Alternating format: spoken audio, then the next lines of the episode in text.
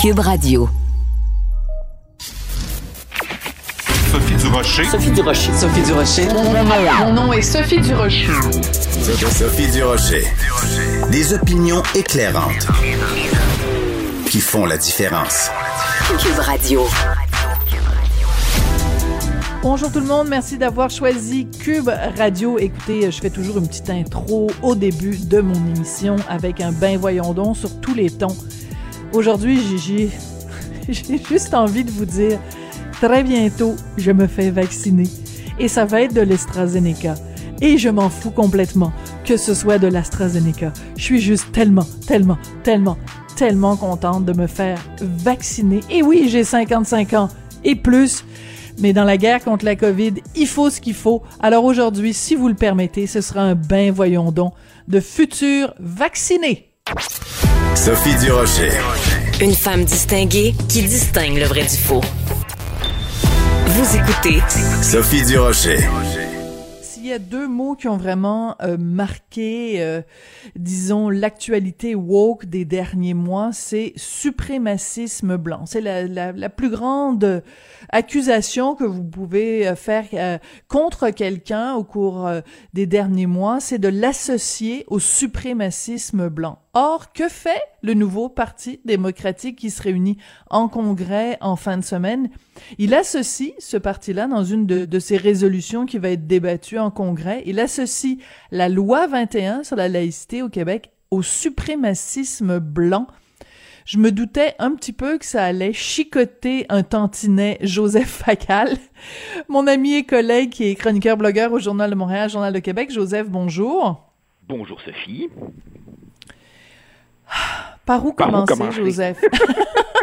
Par où on commencer? Vient, on vient qu'on sait plus. Alors, je te, je te, laisse aller de décider de quel bord tu as envie de prendre ça, bon. cette affaire-là.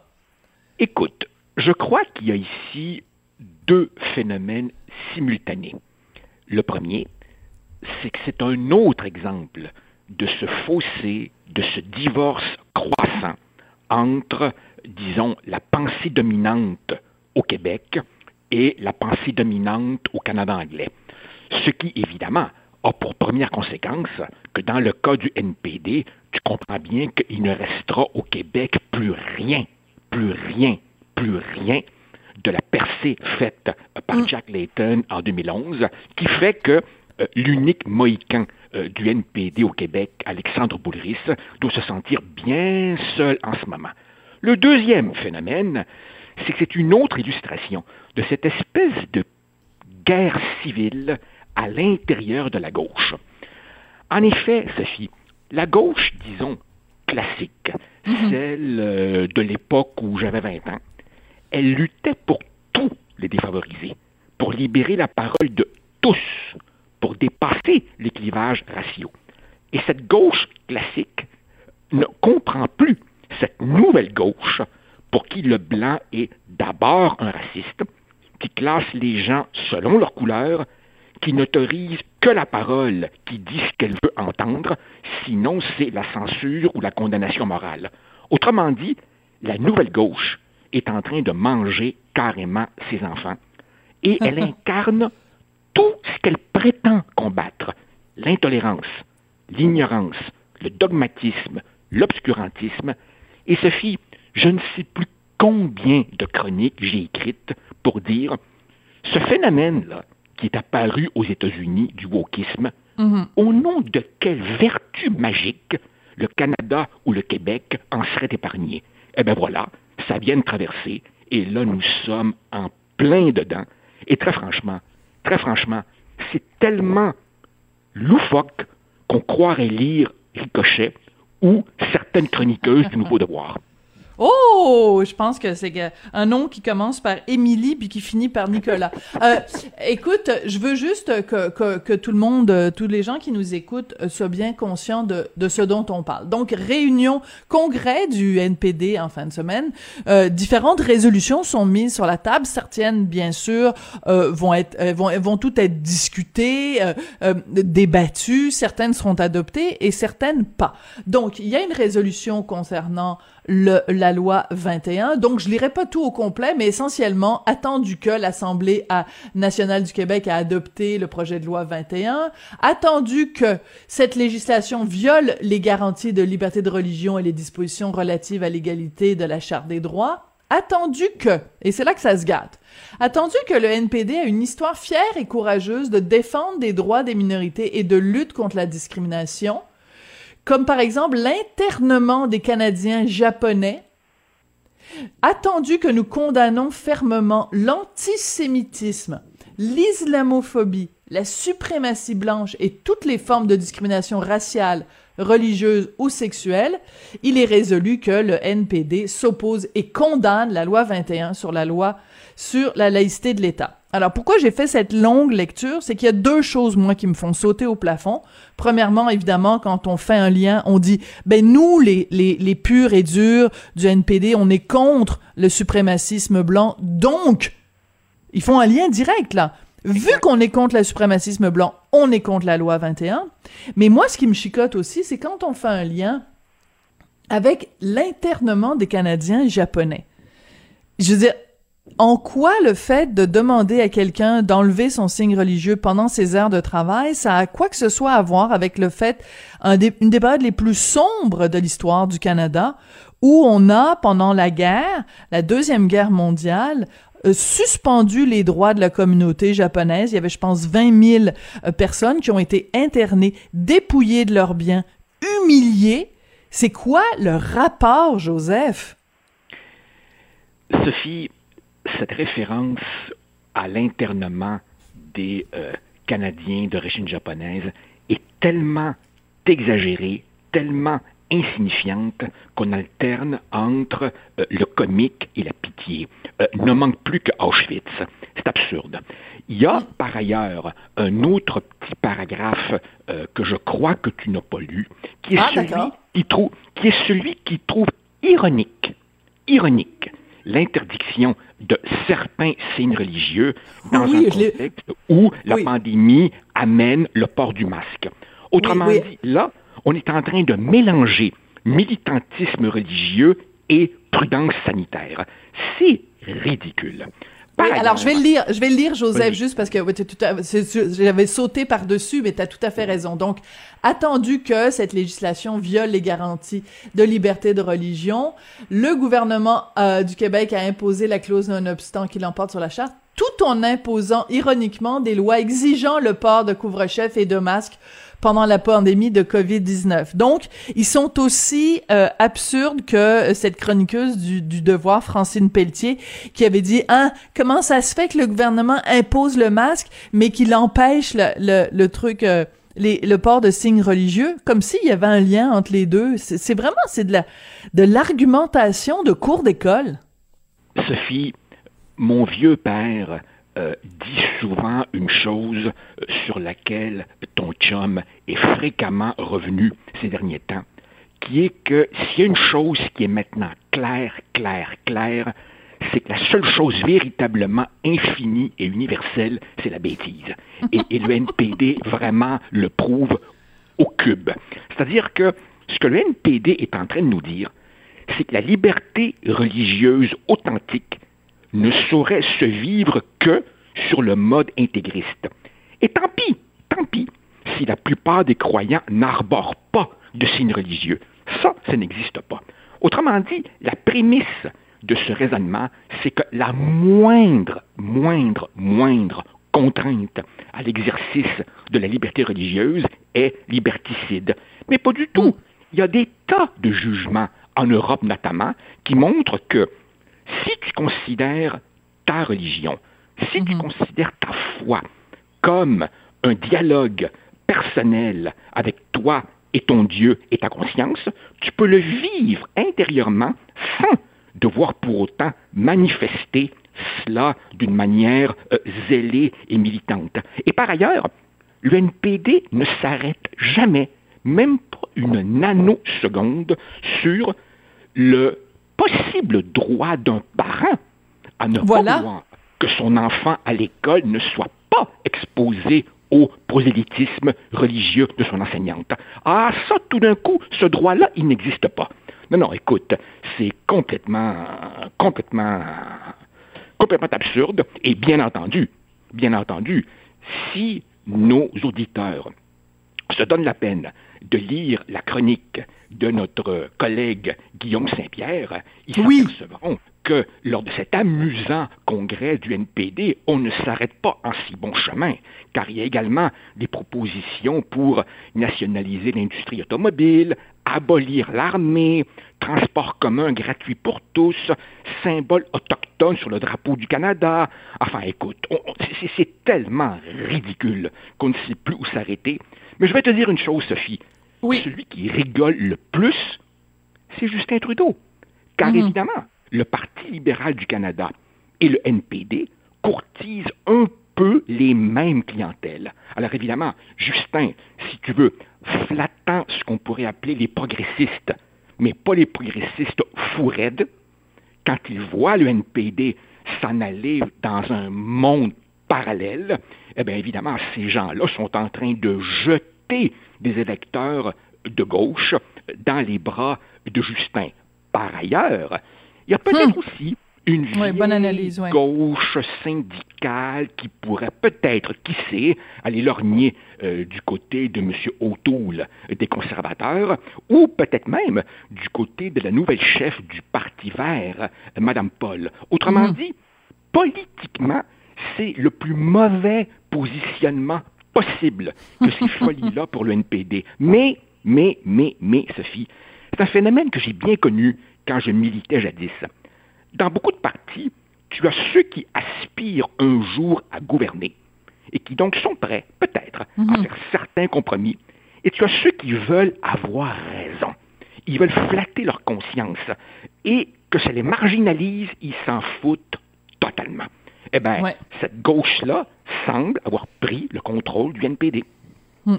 Il y a un autre, euh, un, autre, euh, une autre couche d'analyse aussi sur laquelle je voudrais qu'on se penche ensemble, Joseph, c'est que c'est important de le rappeler.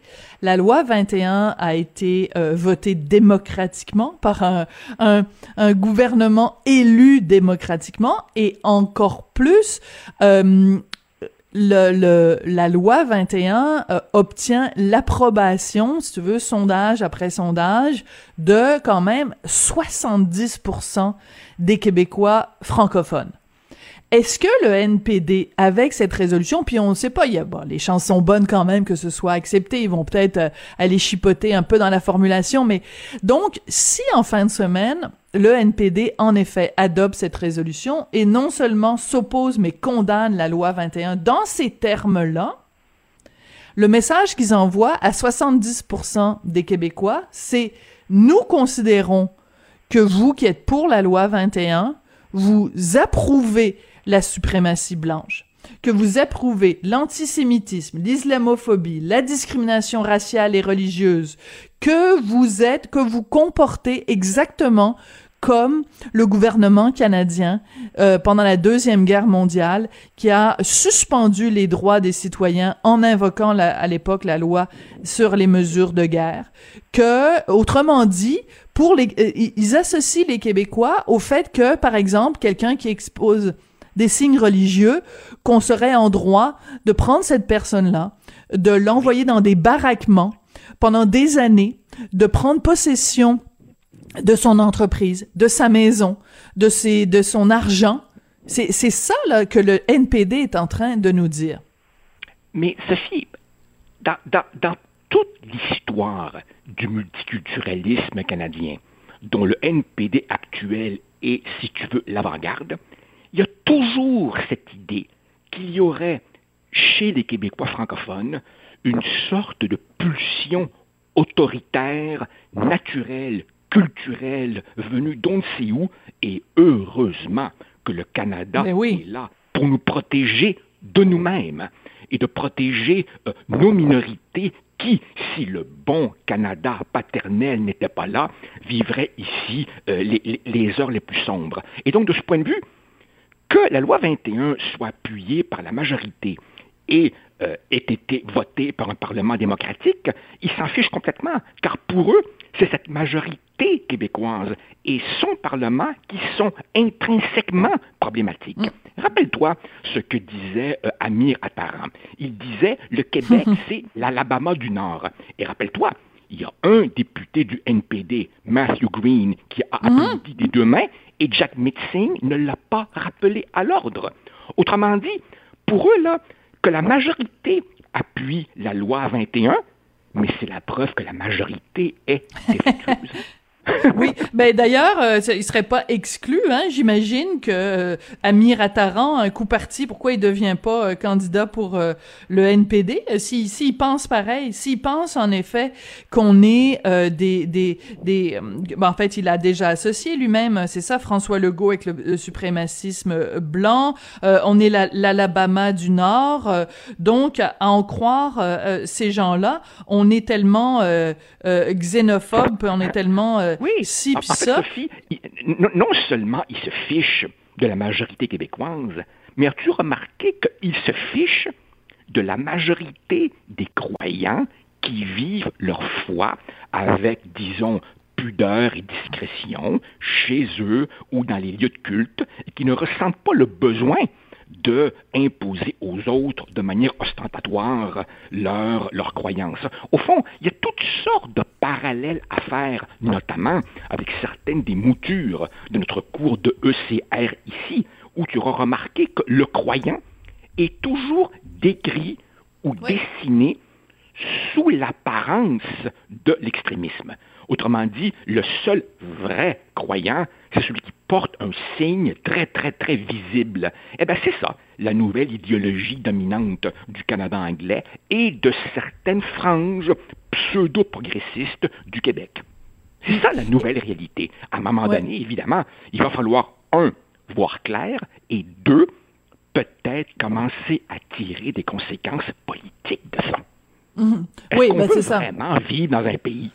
Est-ce qu'on veut vraiment vivre dans un pays qui nous dit une chance qu'on est là pour vous empêcher d'interner les minorités? Franchement. Oui, c'est terrible. Mais c'est très, très bien résumé. Écoute, notre temps est écoulé. Euh, Joseph, mais je veux juste finir sur euh, ce regroupement euh, féministe PDF Québec pour le droit des femmes qui euh, il dit euh, qui, qui, donc euh, qui réagit à cette euh, résolution proposée au congrès du NPD en disant ben faudrait peut-être rappeler que les élèves et les parents du Québec ont des droits et que la Cour suprême du Canada a confirmé l'obligation de neutralité religieuse des représentants de l'État. Et eux rajoutent et aussi que de nombreux parents musulmans soutiennent cette fameuse loi 21 qui protège la liberté de conscience de leurs enfants pendant leur période de scolarisation pardon, et met à l'abri les petites filles musulmanes de pression fondamentaliste et sexiste. C'est important de le rappeler. PDF Québec, d'ailleurs, qui est un, euh, organisme qui reçoit une subvention du gouvernement euh, pour euh, défendre justement les droits des femmes. Bon, écoute, discussion vraiment très intéressante. Je te souhaite une bonne fin de semaine. Alors, quand on va se reparler, peut-être que moi aussi, je ferai partie du club des vaccinés. Là, ça doit se faire au cours des prochaines heures. Parce que maintenant, c'est les 55 ans et plus, donc je vais te rejoindre ton groupe, puis le groupe de mon chum, puis de mes parents, puis de mes beaux-parents. Alors écoute, quand on va se reparler, euh, soit je vais être pétante de santé, soit je vais, je vais avoir des réactions secondaires au AstraZeneca. On le sait pas. Merci beaucoup, je t'embrasse, Joseph. Allez, oui, au oui, je suis certaine, je suis certaine. Merci.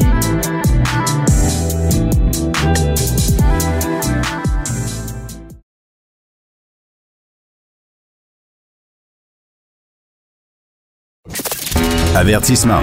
Cette émission peut provoquer des débats et des prises de position pas comme les autres. Vous écoutez Sophie Durocher. Depuis un an, depuis le début de cette pandémie, beaucoup, beaucoup, beaucoup de cas, évidemment, d'anxiété, d'angoisse, de détresse chez les adultes, chez les jeunes aussi. Il y a vraiment de quoi inquiéter. Et chez les jeunes, euh, les élèves du primaire et du secondaire, ça se traduit aussi beaucoup par une anxiété de performance. Alors, comment on fait pour aider euh, nos jeunes? je, parce que je souris parce que j'aime pas particulièrement cette expression-là, mais bon, comment on fait pour aider les jeunes de notre entourage à traverser cette période-là? On va en parler avec Dr. Joanne Lévesque. Elle est neuropsychologue et experte du cerveau. Docteur Lévesque, bonjour. Bonjour. Non, je souriais parce que quand on dit nos jeunes, je trouve toujours que ça fait un petit peu bizarre. Mais ce qu'il y a derrière ça, c'est cette euh, cette bienveillance, évidemment, cette, cette compassion qu'on a pour eux. Euh, à quel point vous, dans votre pratique, vous avez remarqué euh, une, une, augmentation de l'anxiété ou des des peurs, euh, des crises d'angoisse chez les jeunes? Oh mon Dieu, de façon fulgurante. C'est une ah croissance euh, phénoménale. Euh, c'est moi, ça me préoccupe énormément, énormément. C'est quotidien. C'est des, autant des enfants euh, du primaire que du secondaire qui vont être aux prises avec un niveau d'anxiété que je pensais pas voir dans ma carrière. des jeunes enfants qui s'automutilent, qui font des, des crises de panique, des, des vraies crises de panique là, selon les vrais critères euh, des, des jeunes secondaires qui ont des troubles alimentaires euh, alors qu'il n'y en avait jamais eu, euh, un niveau d'anxiété qui est très élevé à ce niveau-là aussi. Donc, avec beaucoup de... Moi, ce qui m'inquiète encore plus, c'est avec aussi beaucoup de, de, j'allais dire de, de, démotivation, mais c'est pire que ça, une espèce de résignation. Je pense que le hmm. terme est, est, plus grand et, plus à propos, hmm. oui, parce que les jeunes voient, voient plus d'espoir euh, il y a beaucoup de jeunes en ce moment qui, on parlait d'anxiété de performance, qui, se demandent comment ils vont faire pour réussir leurs examens de fin d'année dans un contexte comme ils ont vécu depuis euh, un peu plus d'un an maintenant. Oui. Donc, alors, on, va essayer de départager tout ça, docteur Lévesque, parce que je trouve c'est extrêmement important.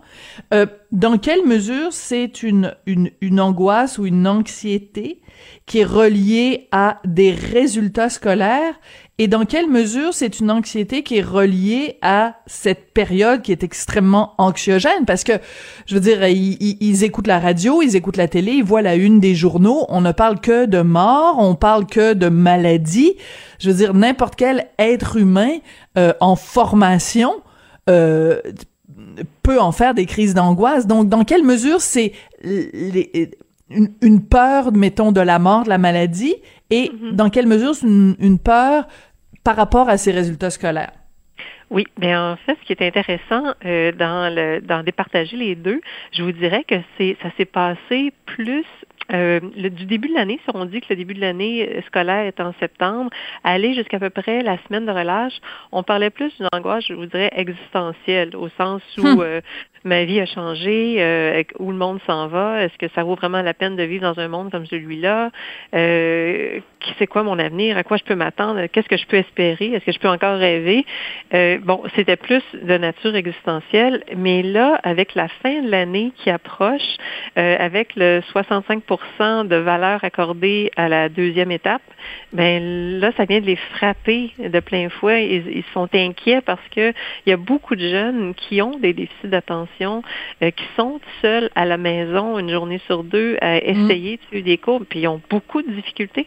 Alors, ils, savent qu'ils n'ont pas fait tout ce qu'il y avait à faire pour réussir, mais ce qu'ils savent aussi, c'est qu'ils n'y arrivent pas sans l'encadrement scolaire. Hmm. Alors, c'est ça qui devient vraiment inquiétant. Fait, que ça s'est fait en deux temps, je vous dirais. C'est pas que l'angoisse existentielle est disparue, c'est juste que là, il y a une réalité qui, qui s'en vient, qui est la fin de l'année scolaire, les examens à, réussir. D'accord, je comprends fort bien. Et euh, en même temps, je trouve que bon, je vais vous parler comme maman, là, pas juste comme animatrice à la radio, là, comme euh, maman d'un ado de, de 13 ans, parce que bon, on parle toujours de son expérience euh, personnelle. Je trouve c'est très difficile de jongler entre dire à mon fils de 13 ans, écoute, c'est une année qui est pas comme les autres. Euh, on comprend parfaitement que le, le cadre d'enseignement est pas le même qu'en temps normal, donc papa et moi, on va être plus indulgents entre guillemets si tes résultats sont moins bons. En même temps, on veut pas être des parents qui euh, banalise une mauvaise note ou qui donc on veut aussi amener notre enfant à être ambitieux, à se dépasser, à se concentrer. Donc je vous parle de mon expérience personnelle parce que je suis sûre qu'il y a plein de parents qui sont dans ce dilemme-là. On veut pas mettre plus de pression qu'il faut pour avoir des bonnes notes, puis en même temps, on veut pas euh, ne pas tenir compte du fait que c'est une année folle. Oui, Exactement, mais vous avez bien raison. Euh, on ne peut pas faire abstraction du contexte dans lequel on évolue en ce moment. Par contre, euh, ce qui est important, moi je dirais, c'est de recadrer cette, cette période-ci à travers une perspective plus vaste. Dire, OK, oui, c'est vrai, euh, ça fait depuis mars dernier que notre vie a été complètement chamboulée. la vôtre aussi, c'est clair, en parlant des, des adolescents, là, mm-hmm. donc de votre fils. Mais un jour, euh, on a vraiment espoir que les choses s'améliorent, notamment en raison de la présence du vaccin, la vaccination euh, à travers le monde. Donc, parce que si on on n'adhère pas à cet espoir-là, ben mon Dieu Seigneur, là, ça va beaucoup plus mal qu'on peut, peut l'imaginer. Mais si on dit que effectivement la vaccination est un espoir réel, puis ça semble aller dans ce sens-là, les données semblent aller dans ce sens-là, mm-hmm. ben il faut que les jeunes se disent ok, c'est vrai que cette année c'est vraiment difficile, mais c'est quand même euh, j'ai encore j'ai encore accès à un bel avenir. Donc en ce moment, même si c'est pas parfait, il faut quand même que je fasse les efforts nécessaires pour que cette année-ci, qui va compter dans mon cheminement académique, ben euh, que j'en tire le meilleur malgré tout dans ce que je peux offrir parce que on peut pas exiger d'un jeune euh, d'être aussi performant que si on était dans un contexte qu'on pourrait qualifier en guillemets normal comme on avait en 2019 mhm. disons mais on c'est ça on peut pas lui demander ça mais mais en même temps, il faut, on n'a pas le choix de recadrer cette expérience-ci dans une perspective plus vaste. Sinon, euh, ça va être l'abandon total, la résignation totale, parce que ça ne servira plus à rien de rien. Mhm. Mais c'est ça, c'est que, mais en même temps, le, le, vous nous parlez, vous nous avez parlé au tout début, docteur Lévesque, que c'était cette espèce de d'angoisse-là ou d'anxiété touchait autant les enfants du primaire, les enfants du secondaire. Vous nous avez parlé d'enfants qui faisaient de l'automutilation. Je vous avoue que ce sont des mots très durs à entendre. Est-ce que c'est euh, dire à un enfant qui s'automutile, écoute, euh, la vaccination va bien, euh, bientôt ça va être derrière nous. Est-ce que ce sont des arguments, vous comprenez ce que je veux dire? Est-ce que c'est un argument qui peut faire du sens dans la tête d'un enfant? Non. pour les enfants, quand on parle d'enfants, de, de, jeunes enfants, ils ont besoin d'être assuré de façon euh, incroyable. Donc, c'est, d'être très présent. Il faut, faut, faut être ici maintenant le plus possible, euh, apprécier chaque seconde. Le problème avec l'anxiété, hein, c'est que les personnes qui sont anxieuses, qui vont aller jusqu'à s'automutiler, parce qu'ils sont, ils sont soit dans le passé, soit dans le futur, ils sont pas présents. Donc, il faut essayer de meubler leur vie avec le plus d'expériences positives possible et, euh, faire en sorte de les protéger, en guillemets, de justement toutes les unes de journaux, les nouvelles, tout, tout ce qui mhm. peut être une source d'anxiété pour eux. Hier, j'étais euh, avec une mère qui me disait que son garçon de 9 ans, euh, de 8 ans, pardon, lui dit, en fait, dort plus pratiquement la nuit, se réveille plusieurs fois par nuit, puis et, lui a le sentiment d'être en danger, mais il peut pas dire pourquoi il est en danger. Mhm. Fait qu'on est rendu là, là. Puis cet enfant-là a dit à de nombreuses reprises euh, dans les dernières semaines qu'il préférait mourir parce qu'il ne sait pas ce qu'il a, il comprend pas sa détresse, il comprend pas son niveau d'anxiété. Euh, puis vu qu'il comprend pas, mais il sait même pas comment faire pour s'aider. Puis les parents, bien évidemment, sont, sont paniqués là, d'entendre un enfant de cet âge-là dire qu'il préférait mourir. Puis ça, je l'entends toutes les semaines, là, des, des, des enfants d'âge primaire et du secondaire qui, qui se disent qu'ils préféraient mourir plutôt que de vivre comme ça.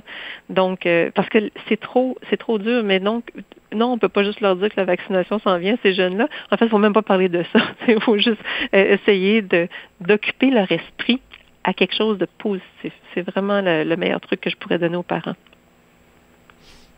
C'est tellement triste. Excusez-moi, là, j'ai vraiment une réaction de... Non, je comprends. Mais un enfant de 8 ans qui dit que tu peux pas... Il a perdu sa raison de vivre, mais on est en train de faire toute une génération de... de, d'enfants tristes, d'enfants, d'enfants... Euh, ah, mon Dieu, c'est terrible. Je suis désolée, j'ai vraiment une réaction de, de... Je suis complètement... Je suis dévastée parce que vous me dites. Oui, c'est moi je, vous le dis, je, vis ça toutes les semaines, puis je suis dévastée de la même façon. Moi, autant je peux, je suis euh, derrière M. Legault dans toutes les mesures, mais je me dis toujours, euh, peut-être qu'il manque un psychologue ou une psychologue au sein de l'équipe de la santé publique. Il y a hmm. quelque chose là, parce que on, je pense que il doit. J'ai l'impression qu'il leur manque peut-être de l'information quant à quant à l'état de santé mentale. Je, je peux pas croire, je peux pas croire. Mais je sais qu'il déploie beaucoup de ressources, qu'il essaie de mettre en place des ressources, mais moi je peux vous dire que autant au, public qu'au privé. que ce soit un psychologue, un neuropsychologue, un psychoéducateur, un, ortho, un orthopédagogue, il y a vraiment une liste d'attente incroyable. Il y a ben plus de ressources en ce moment. C'est quand même particulier ce qu'on vit. D'accord. Donc, alors, c'est sûr que les gens qui nous écoutent, si si vous avez évidemment dans votre entourage, que ce soit votre enfant, euh, neveu, nièce, euh, euh, beaux enfants, peu importe, là, petits enfants, si vous avez quelqu'un dans votre entourage qui a un tel niveau de détresse, c'est sûr que notre première réaction, c'est de dire bon ben on va on va aller voir un psy, on va aller consulter. Bon ben bonne chance pour trouver en effet quelqu'un. On va vous dire rendez-vous dans deux ans ou dans ou dans trois ans. Donc entre temps, on fait quoi, docteur Lévesque? Comment concrètement, donnez-nous des outils. Oui pour trouver ben les mots, trouver le réconfort. Euh, je, je, vous demande quasiment une consultation gratuite là pour non mais pour euh, pour tous les gens qui nous écoutent parce que c'est clair le, le, système est pas capable de prendre soin de tout de tout ça parce que c'est c'est engorgé. Donc concrètement à partir de là, là aujourd'hui là on fait quoi? Bon, euh, profiter de l'extérieur. Donc, l'activité physique, les activités en plein air, euh, ça fait énormément de bien. Ça permet de ventiler, ne serait-ce que d'aller faire du vélo en famille, d'aller prendre des marches en famille, de jouer au ballon dans un parc. Donc, l'activité physique, le plein air, c'est vraiment à mettre à l'horaire de façon quotidienne, je vous dirais. Euh, ce que j'ajouterais de façon quotidienne, c'est probablement euh, soit pour ceux qui sont euh, qui aiment le type méditation, méditation dirigée. Il ne s'agit pas d'être un maître de méditation pour pouvoir profiter de ça. Et ce que ça crée, c'est un apaisement du système nerveux et ça amène une présence? Donc, quelqu'un qui n'a jamais fait ça ou un enfant qui n'a jamais fait ça de sa vie, ben ça va lui sembler bizarre, mais les mhm. méditations dirigées adaptées vont quand même l'amener ailleurs et lui permettre de relâcher d'un point de vue psychologique et neurologique. De la même façon, une autre chose qui peut être faite qui va amener automatiquement un équilibre entre ce qu'on appelle le système nerveux sympathique et le système nerveux parasympathique, c'est euh, la cohérence cardiaque. Donc, pratiquer la respiration euh, d'une certaine façon, qui pourrait être modulée là, à travers une application comme, euh, par exemple, il y en a plusieurs, mais il y a, Petit Bambou qui s'adresse un peu plus aux enfants oui. ou Respirelax Plus. Bon, de faire la cohérence cardiaque, ça oblige notre système nerveux dans son ensemble à être en équilibre et ça va hmm. permettre, pardonnez-moi l'anglicisme, mais de faire un reset. Donc, oui, oui, je comprends de repartir à, neuf après, mettons 20 minutes, là, euh, si possible, de cohérence cardiaque, ça serait très apaisant et ça permet de relâcher, autant au niveau psychologique, encore une fois, que d'un point de vue purement neurologique. Donc, ce serait peut-être ces petites choses-là que je vous dirais de hmm. mettre au quotidien, puis d'essayer le plus possible de, de conserver de bonnes nuits de sommeil, parce qu'on est toujours euh, plus en mesure de, de s'autoréguler tant au niveau comportemental qu'au niveau émotionnel quand on a bien dormi. Oui. Et euh, ben écoutez, moi je, je pense que vous devriez, euh, on devrait faire euh, vous et moi une proposition à François Legault, la prochaine conférence de presse de François Legault, avec Dr Arruda et Christian Dubé. On commence la conférence de presse, hum, qui fasse un moment zen avec une petite musique de harpe ou quelque chose et qui s'adresse aux jeunes pour euh, pour les aider à les calmer, les rassurer, que ce soit pas fait de façon gnangnan avec un Père Noël à, à 2000 dollars comme on l'a déjà vu. Mais euh, comprenez que moi j'aimerais ça entendre François Legault, notre premier ministre, parler euh, aux jeunes et parler ou, même vous l'avez dit euh, vous-même comment ça se fait qu'il y a jamais de psychologue qui est là qui est mm-hmm. présent à la fameuse conférence euh, aux fameuses conférences de presse du gouvernement? Ça pourrait être euh, ça pourrait être une option. Donc alors on on, on, travaille là-dessus. On va mettre une femme là-dessus hein docteur Lévesque? C'est ça exactement oh oui, mais il y en a peut-être, mais en tout cas, il, me semble que ça mériterait euh, une consultation. Absolument. Ben écoutez, merci beaucoup pour vos, vos, trucs, vos indices. Moi, j'ai pris des notes. Petit bambou, euh, respire relax plus, euh, l'activité physique, la méditation dirigée, la cohérence cardiaque, c'est déjà des, des, bons points de départ. Merci de nous avoir sensibilisés à tout ça aujourd'hui. C'est un plaisir, Madame Durocher.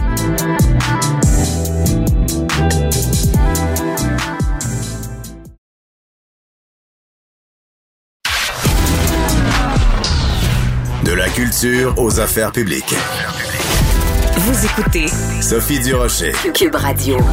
Quand j'ai vu passer le témoignage de ma prochaine invitée, j'ai été vraiment euh, touchée. Mercredi de cette semaine, elle a donné une conférence de presse à Sherbrooke pour raconter son histoire. C'est une survivante de euh, la l'exploitation euh, sexuelle. Elle a été imaginée, euh, vous, exploitée financièrement par son proxénète. Et là, après, le gouvernement lui a demandé de rembourser une partie des sous qu'elle avait gagné dans son travail sexuel. Écoutez, c'est une histoire tellement rocambolesque.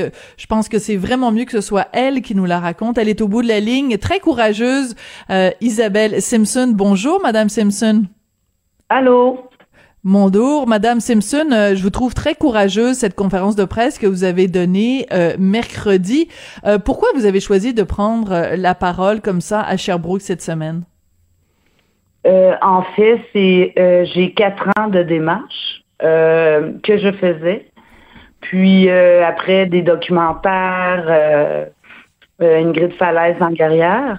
Mm-hmm. j'ai fait L'avenir nous appartient aussi.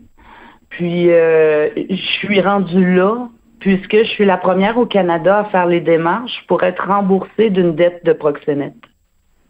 Alors, il faut nous Oui, excusez-moi, allez-y, Madame Simpson, oui. donc, c'est comme on a plafonné les ressources puisque il n'y en a pas, ça s'est jamais vu.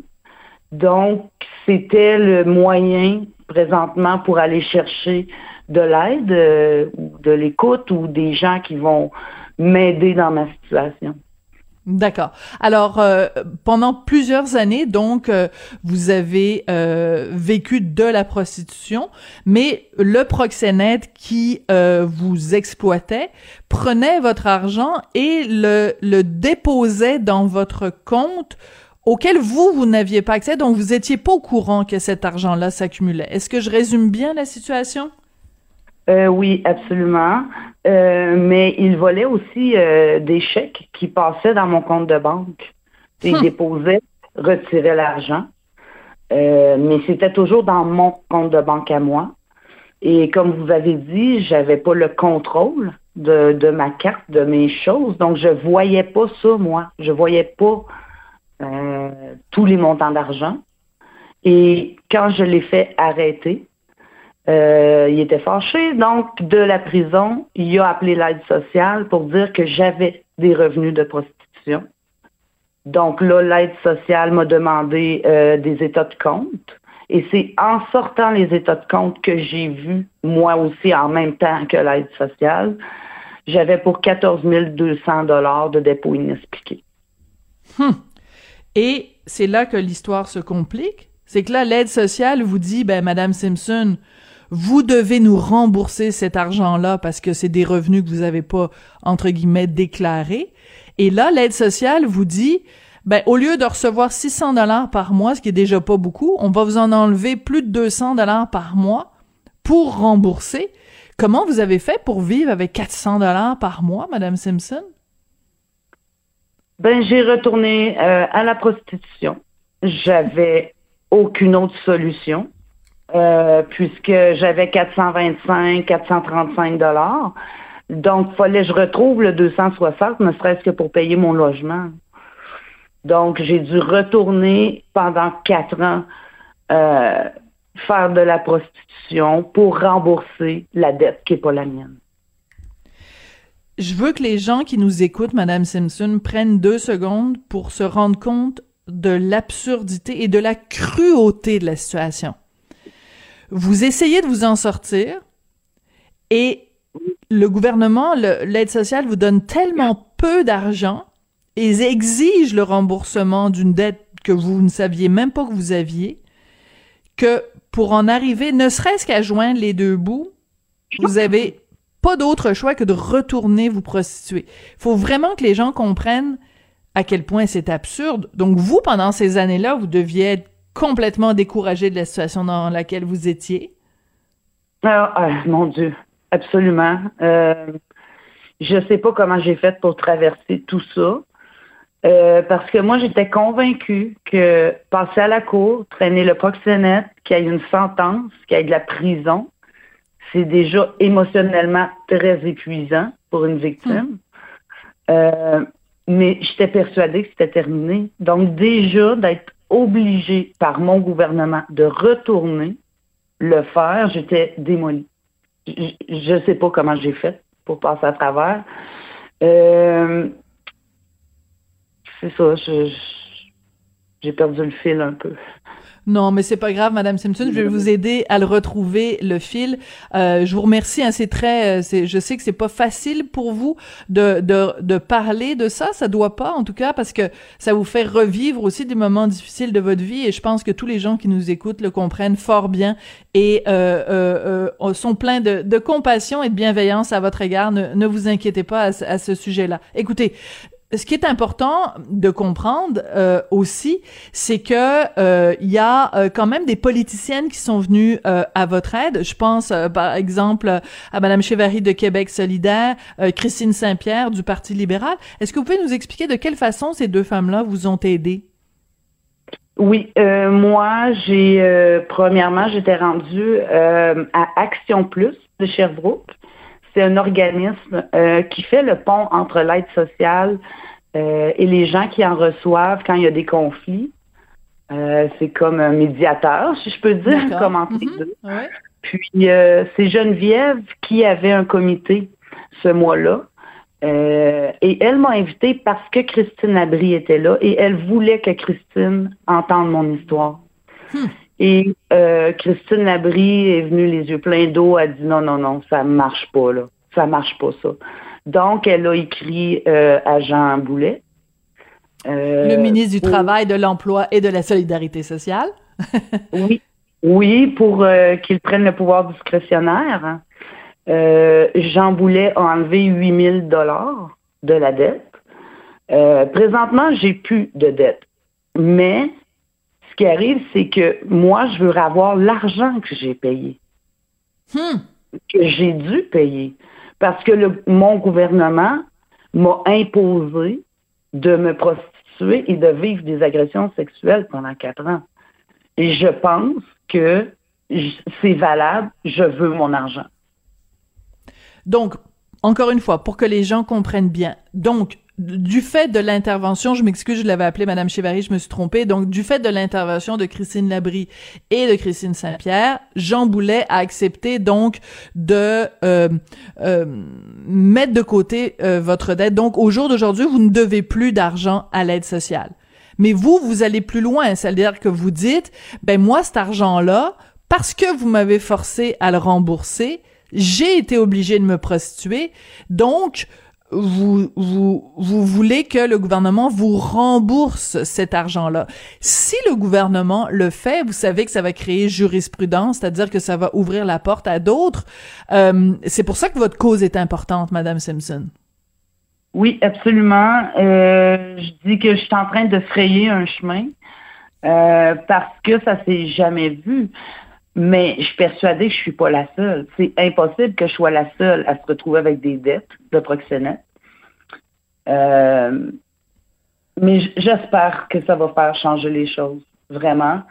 Euh, puis oui, ça va faire une jurisprudence. C'était pas mon but en premier de me rendre à ce point-là.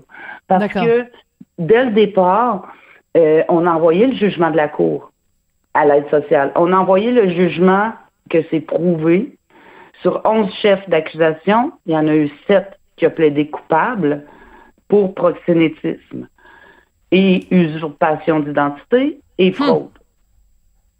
Et on a envoyé à trois reprises à l'aide sociale et ils n'en ont jamais tenu compte. Jamais.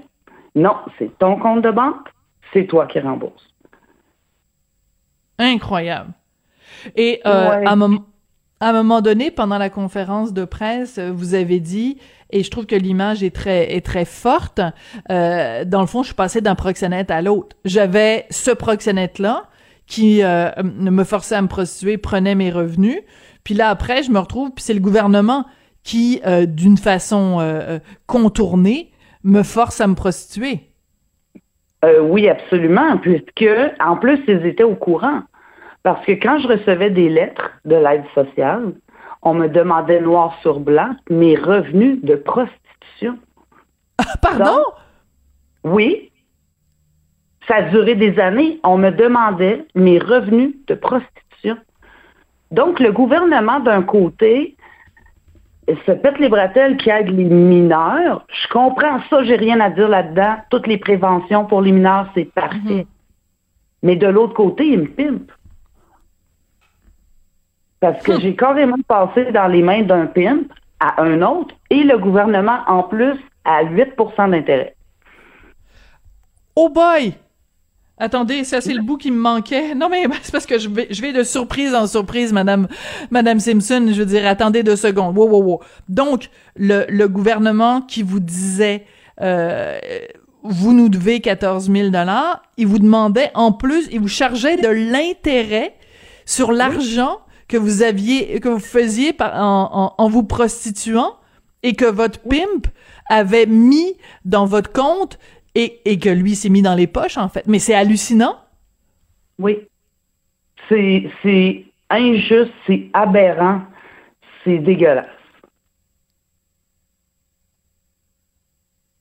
Êtes-vous découragé euh, ou euh, plus euh, découragé ou plus en colère, Madame Simpson? C'est quoi le sentiment qui vous habite?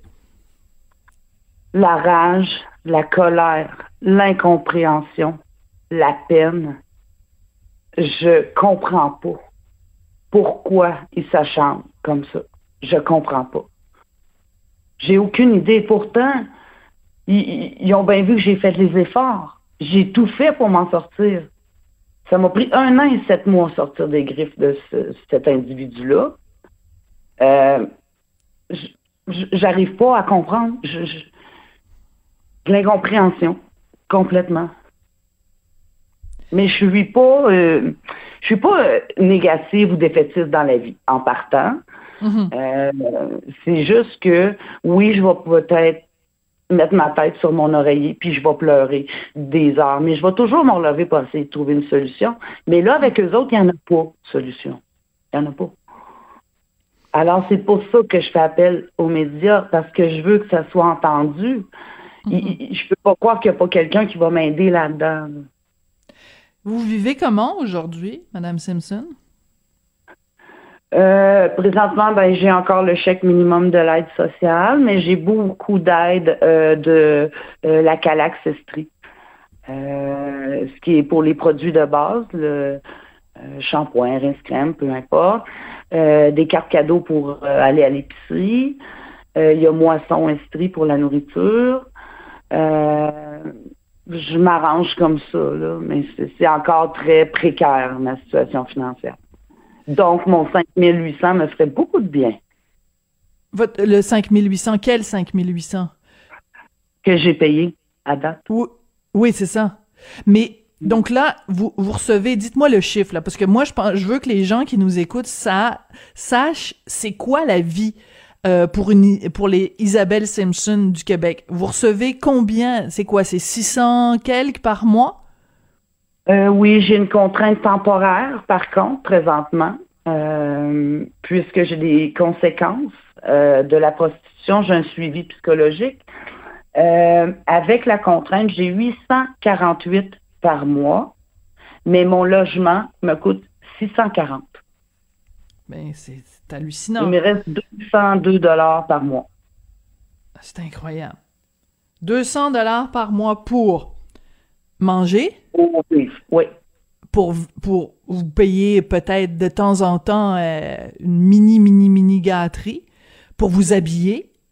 Euh, pour. Ah, euh, ça fait cinq ans que j'ai pas été m'habiller, madame. J'ai pas d'argent pour m'habiller. J'ai pas d'argent pour ça. J'en reviens pas, Isabelle. Ouais. Je suis découragée, puis je vous trouve tellement euh, forte. C'est pas pour rien que vous étiez dans le documentaire d'Ingrid Falaise, guerrière. Vous êtes euh, une, une, guerrière.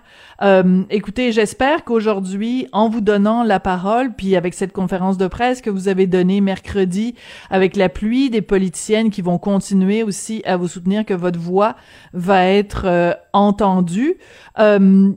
Euh, qu'est-ce que, de quelle façon nous on peut on peut vous aider? Est-ce qu'il y a, est-ce qu'il y a une façon de, de de vous venir en aide, de, vous appuyer? Euh, Comment on comment on peut vous aider?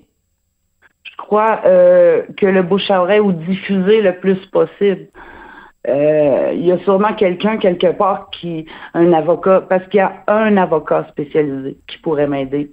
Mais il est à Québec et il coûte 250 dollars. J'ai pas les moyens. Mais je sais pas si quelqu'un serait prêt à m'aider. Euh, le bouche à oreille. Ça, mais, mais ce que je fais présentement, je pense que ça va faire bouger des choses. Et je l'ai toujours dit. Peut-être que moi, je récupère rien. Je m'en attends. Par contre, je veux plus jamais qu'une femme après moi vive ce que j'ai vécu. Ça, Ben, c'est important pour moi. Hmm. Faut Je vous trouve très, très- Oui, absolument. Ben écoutez, euh, merci beaucoup. Euh, c'est pas facile ce que ce que vous faites de parler comme ça sur la place publique, mais vous le faites avec beaucoup de de, de dignité, Madame Simpson. Et euh, je pense que c'est vraiment ce qui ressort de- du moment qu'on vient de passer ensemble. Votre dignité, votre détermination. Vous avez toutes les raisons de vous regarder dans le miroir et d'être euh, fier de ce que vous avez accompli, Madame Simpson. Puis, écoutez, si on peut vous aider de quelque façon que ce soit, euh, on va le faire en, en diffusant le plus possible votre message, en effet, pour que ça parvienne euh, aux bonnes oreilles. Merci beaucoup d'avoir pris le temps de venir nous parler aujourd'hui. Ah, de rien, ça me fait plaisir. Isabelle Simpson, donc, euh, qui a vu son chèque euh, d'aide sociale amputé de plusieurs centaines de dollars parce qu'elle devait rembourser une dette envers le gouvernement, alors qu'elle avait eu le courage de dénoncer son proxénète euh, qui s'est retrouvé euh, en prison. Ben, ça se retourne contre elle. Le gouvernement, comme elle le dit, l'a pimpé. Le gouvernement savait là, que ses revenus, ça venait de la prostitution, puis lui demandait de, écoutez, c'est une histoire euh, tellement rocambolesque, absolument hallucinant. C'est comme ça que se termine l'émission. Merci beaucoup d'avoir été là. Je voudrais remercier Joanie Henry à la mise en onde et à la réalisation. Merci aussi à William Boivin à la recherche. Euh, il a été vraiment capable de se retourner sur un scène aujourd'hui. Merci à vous d'avoir été là, puis on se retrouve demain. Cube Radio.